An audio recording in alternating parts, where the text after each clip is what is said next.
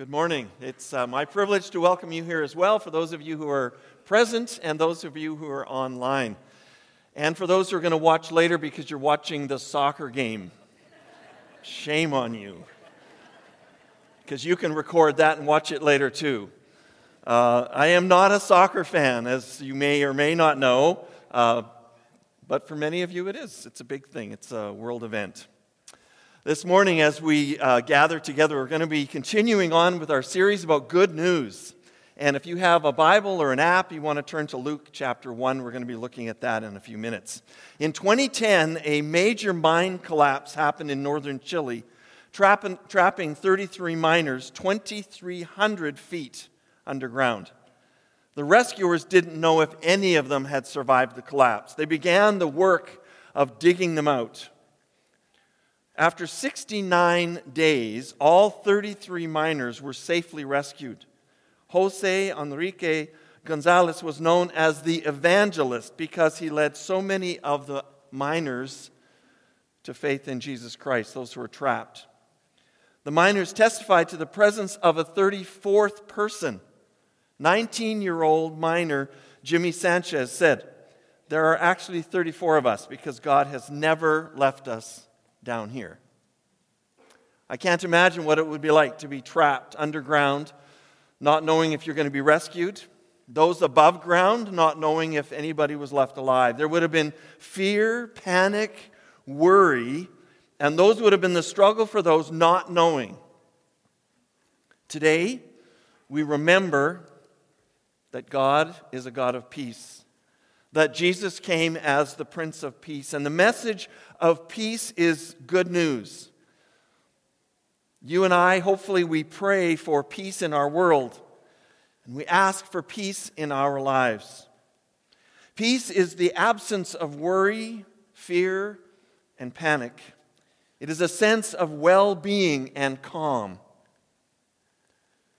As we look around us, as we think about, if you read the news at all, if you pay attention, we live in a world of conflict personal and global. A world that is struggling with anxiety and fear and worry. Experiencing occasional anxiety is, is a normal part of life. However, people with anxiety disorder frequently have intense and excessive and persistent worry and fear just about everyday situations. Often, anxiety disorders involve repeated episodes of sudden feelings of intense anxiety and, and terror that reach a peak within minutes and are often described as panic attacks. The presence and activity of God is to bring peace. This morning, that's what we celebrate. Some of you who are here this morning may understand what I'm talking about. You may be those who struggle with anxiety or fear or worry. It seems to be a bit of an epidemic in our world today. And so this morning, I want to say this message is for you. This message is for all of us. The presence and activity of God does bring peace. Let's look at Luke chapter 1. As we look at a, a particular individual, Zechariah, and as he has an, a meeting with God, with God's angel, and as he deals with some of the fears and anxieties in his world. Luke chapter 1, starting in verse 11. Then an angel of the Lord appeared to him, Zechariah, standing at the right side of the altar of incense. When Zechariah saw him, he was startled and was gripped with fear. But the angel said to him, Do not be afraid, Zechariah. Your prayer has been heard. Your wife Elizabeth will bear you a son, and you are to call him John. He will be a joy and delight to you, and many will rejoice because of his birth. For he will be great in the sight of the Lord. He will never take wine or other fermented drink, and he will be filled with the Holy Spirit even before he is born. He will bring back many of the people of Israel to the Lord their God. And he will go on before the Lord in the spirit and power of Elijah to turn the hearts of the parents to their children and the disobedient to the wisdom of the righteous, to make ready a people prepared for the Lord. Zechariah asked the angel, How can I be sure of this? I'm an old man, and my wife is well along in years. The angel said to him, I am Gabriel. I stand in the presence of God, And I have been sent to speak to you and to tell you this good news. Now you will be silent and not able to speak until the day this happens because you do not believe my words, which will come true at their appointed time.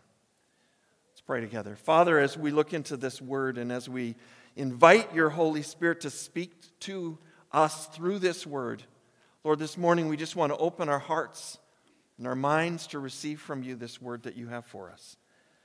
Thank you that you are a living God who brings peace. And I pray that even as we explore this together this morning, that your peace would come for those who need it today.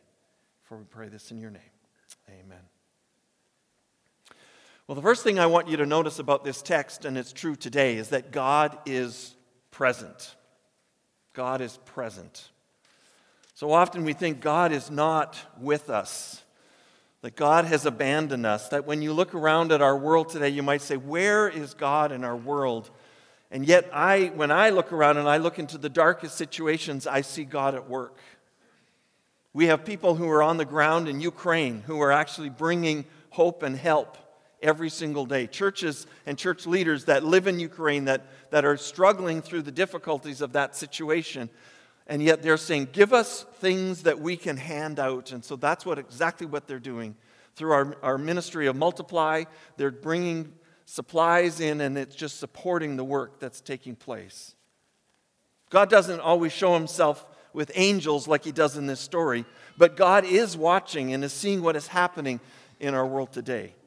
God is present with you. And so, even when we read in Matthew, Emmanuel, God with us, we are reminded that God is present. And so, if you're feeling hopeless this morning, I hope that you can hear this word of encouragement that God is present. He is here, and He hears you. Isaiah wrote in Isaiah 26 3, You will keep in perfect peace those whose minds are steadfast because they trust in you perfect peace is possible. And we'll get to that right at the end of the message. Second thing I want you to notice from this passage is that God activates his promises in verses 13 to 17. Uh, God begins to speak to Zechariah through the angel and saying, This is what's going to take place. This was something that was promised many, many, many years before that there would be someone who would go before the Savior and would be in the spirit of the prophet Elijah, and that is going to be John, Zechariah's son. God is listening, and he's listening to the prayers of Elizabeth and of Zechariah. And I'm, i wonder at times as I read the story if they had already given up. But Zechariah was chosen to go into the throne and to bring the sacrifice into the holy place. And maybe he thought, well, if I'm in this place, maybe in this place, God will hear me. Maybe, just maybe, he'll hear me. And so maybe it was that day that he prayed, Lord, you, uh, we prayed together over and over for a son. You've never provided that. I'm just, I'm giving up, but I'm going to ask you one more time. And God shows up. He activates his promise, and he gives them a promised son they will have a son. And he won't just be any son. I mean, every child born is a delight and a joy to the parents, which is described here. But this is going to be a special son with a special assignment. And many will rejoice because of his birth. Why? Because it's starting something that God has already begun from ages past, but all of a sudden it's like the clock is now starting again. And things are going to happen, and good news is going to be proclaimed. The promise of the Old Testament is given here. The promise is that he will begin to bring a people back, a, a people returning. That God activates this promise of a people returning to him. In verse 17, it talks about turning back to the Lord. People had been waiting this long time, they'd given up hope. They'd maybe even become complacent. For many, they were filled with fear and anxiety. Their world was much like ours, a lot of conflict. They were being ruled by a foreign power. The Lord was following, Jesus was following John. And so this started that activated promises of God. I think about these words that Jesus told his disciples, and I remind us of them this morning, where he says in John 14 27, Peace I leave with you, my peace I give to you. I not, do not give as the world gives. Do not let your hearts be troubled, and do not be afraid. God's promises are active. I don't give as the world gives.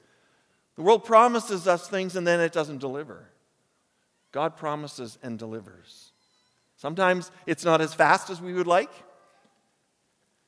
but He always comes through. Do not let your hearts be troubled. God gives peace. And then in John 16 33, he says, I have told you these things so that in me you may have peace. In this world you will have trouble, but take heart, I have overcome the world. The expectation of God's activity and peace is seen in these verses. Jesus is telling us that he, we can have peace even in the midst of trouble. In the reading that I was doing this morning, it doesn't say that God takes the trouble away, he takes us through the trouble, and He's always with us. So to say, well, I just want my life to be easy, that isn't what Jesus is promising. He's saying there's peace in the midst of trouble. So I want to encourage us to, to remember these promises of God. Often we just get discouraged and we forget. And so we need to be rem- rem- reminded and remember and memorize and speak out and live out and focus on these words of Jesus. In verses 18 to 20 of Luke 1, we see God overcomes doubt. Zechariah, like many of us, including me, is skeptical. How can I be sure? And he gives excuses, maybe even reasons. We're old. We're not going to have kids. And maybe in the back of his mind, he had a fleeting thought of Abraham and Sarah, who had a son extremely late in life. And so the angel says, Well, let me overcome your doubt. And he gives him a sign. And the sign is that you will not speak again until your son is born and named. How's that for a sign? God, I want you to give me a sign. Okay, no talking. For somebody who is a leader, a priest, that would be difficult. But he said, Here's your sign. And God is saying, I'm giving you this sign, not to punish you, but to overcome your doubt. To be thinking about what is it that God has said, to overcome the doubt that we have in our lives. Let me give you three other verses. Psalm 31 15 says, My times are in your hands. Think of the psalmist writing those words. Do you ever come to that place where you just, like, you're just so discouraged? Can you say, My times are in your hands? As bad as they are, as difficult as they are, as anxious as you feel, you can say, God, my times, this experience right now is in your hands. Hebrews 12, 15, and it's a verse I go to often where it says, He will never leave me or forsake me. Even when we feel it, the truth is that God is with us, that God is for us. And finally, Jesus said in Matthew 6:34, "Therefore do not worry about tomorrow, for tomorrow will worry about itself. Each day has enough trouble of its own." To focus in on who God is. Well, let's look at one other passage that speaks of peace. And here, the angels tell the shepherds that God will bring peace to those on whom his favor rests. So in Luke chapter 2, verse 14, that's the text. Glory to God in the highest, and on earth peace to those on whom his favor rests. God gives us good news. This whole series has been about good news. And to me, good news of peace is truly good news for us. That we want to have peace in our lives. Not that we want to just have an easy life, but we want to know a way forward. To have peace that comes through Jesus Christ, the good news. Now, practically this morning, how do we develop peace?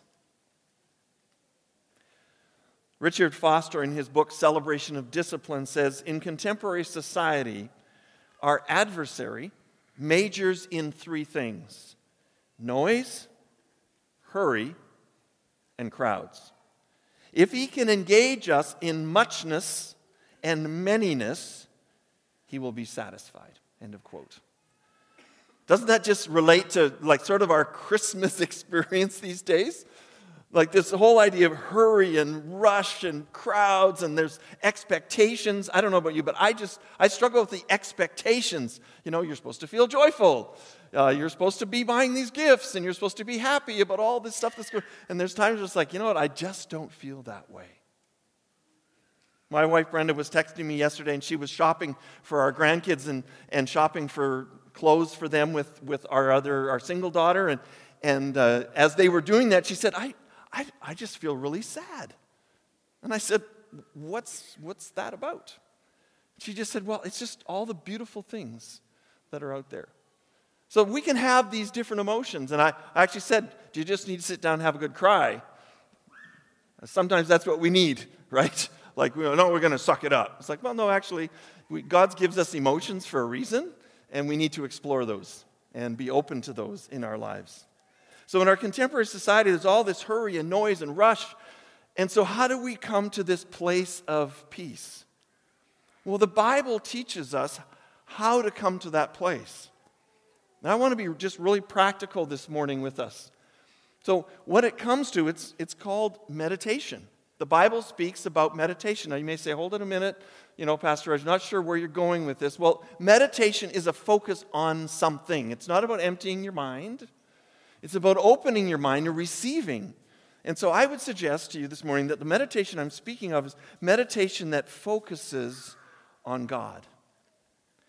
Medita- the word meditation is in the Bible, and, and there's, it's two words in the Hebrew. And the words describe and mean listening to God's word, reflecting on God's works, rehearsing God's deeds, and ruminating on God's law. All of those things are encompassed in one word meditation. So let me give you two examples. In Genesis chapter 24, verse 63, it says, And Isaac went out to meditate in the field in the evening.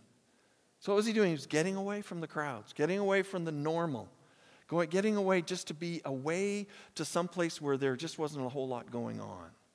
And then in Psalm 63, verse 6, the psalmist says, I think of you often on my bed and meditate on you in the watches of the night. Here's somebody who can't sleep. Anybody here understand that? You know, like wake up in the middle of the night and you're just like, I cannot sleep. Well, what does the psalmist say to do? Meditate on God, pray. And so the psalmist is telling us he meditates. Let me give you just a very practical thing this morning as we close. I said we would do this earlier. So, what I'd like you to do is, as you think about this idea of meditation this morning, I'm going to invite you to actually experience the presence of God. So we can do this in a very practical way. When I am holding on to something, like when I'm riding my motorcycle, and I, I usually hold on to the handlebars, it's usually smart to do. There are people who don't, occasionally. But it's good to hold on to them. And there's times where I'm holding on, and there, maybe even I'm going fast or going around a corner, and I'm holding on a bit too tight. And my hand can get sore. But what happens is when I'm holding on, what do I have? It's this, right? And if you're holding on to something, anything, it's a closed fist. So this morning, I'm asking you, what is it that you're holding on to? That God may be asking you to surrender. You're holding on to it, and, and it might be fear, it might be worry over something, it might be anxiety about something, it might be something else. It might just be very practical for you. But this morning, for us to walk into this meditation, to experience peace, I want to invite you to do something. So think about that thing that you're holding on to. And I want you very practically just take your hands and open them and put them on your lap open. You can't hold on to anything if your hand's open. So just right now, just open your hands and put them on your lap. And in this moment, I want you just to quietly pray, Lord, I surrender. And whatever it is, Lord, I surrender. Whatever's weighing on your mind, just release it to Him. Maybe it's the expectations of this Christmas season. whatever it is, just say, Lord, I surrender.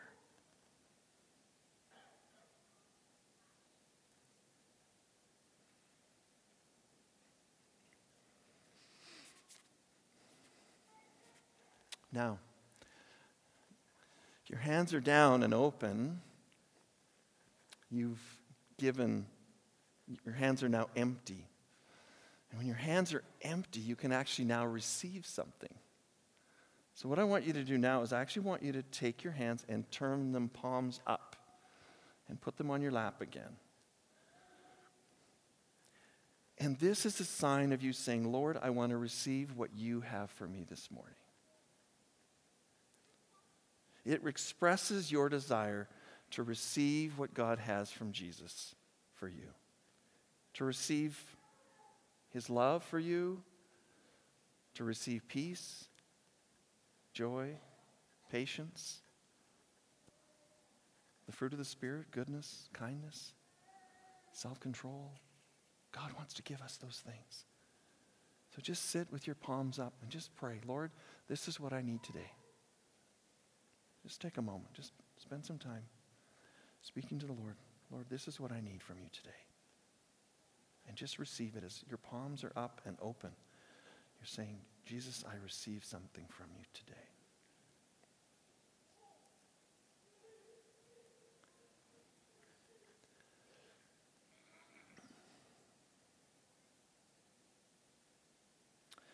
So, what I want to encourage you with is as you enter into this week, would you would you even just take some time and actually do this exercise a number of times this week? Maybe, maybe you have a time of quietness that you normally spend with the Lord. Would you just take time to say, Lord, what am I hanging on to today that I need to release to you? And maybe it's the day. Maybe you look at your calendar and go, I got these meetings, I got this going on, all these things I have to do. Maybe you just say, Lord, I release that to you, I give it to you. And then take the time to stop and say, Lord, I receive from you. Because God wants to give us as we're talking about today, He wants to give us peace in the midst of the busyness of this world. It's a beautiful song that we don't sing anymore. At least I haven't sung it in a long time. It's, the title of it is In the Garden. But there's this phrase that to me just describes what I'm talking about this morning, that describes our relationship with God. And it's, and He walks with me and He talks with me. And He calls me calls me, I am his own. What a great phrase. What a great sentence for us just to hang on. He walks with me and he talks with me. That's God saying, I want to I wanna have a relationship with you. I want to be with you. And he says, You're mine. As we close this morning, I'm going to invite you to stand with me. And we're going to pray a prayer that someone else has written. Uh, it's the Serenity Prayer. Uh, so if you, I don't know how, it's, this screen is not on for me, so that's not helping me, so I'm going to have to go here.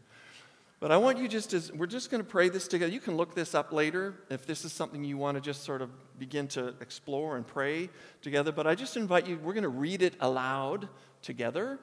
And, uh, and this is our prayer now for ourselves and for our community. Should we pray? So, God, Grant me the serenity, the peace to accept the things I cannot change, courage to change the things I can, and wisdom to know the difference, living one day at a time, enjoying one moment at a time, accepting hardships as the pathway to peace, taking, as he did, this sinful world as it is, not as I would have it trusting that He will make all things right if I surrender to His will, that I may be reasonably happy in this life and supremely happy in Him forever in the next. Amen. I invite the worship team to come up this time. Let's pray together. Continue to stand. Father, we thank you that you are the God of peace. And Lord, I pray over each person who may be here who is struggling with worry and anxiety and stress. Father, I pray your peace over them. Pray that you would grant it. We know that you are a God who fulfills your promises, as we've learned this morning as we've studied in Luke 1. So, Father, fill us with what we need for this day and the days ahead as we continue to surrender our lives to you and receive from you what you have for us each day. For we pray this in your name, Jesus. Amen.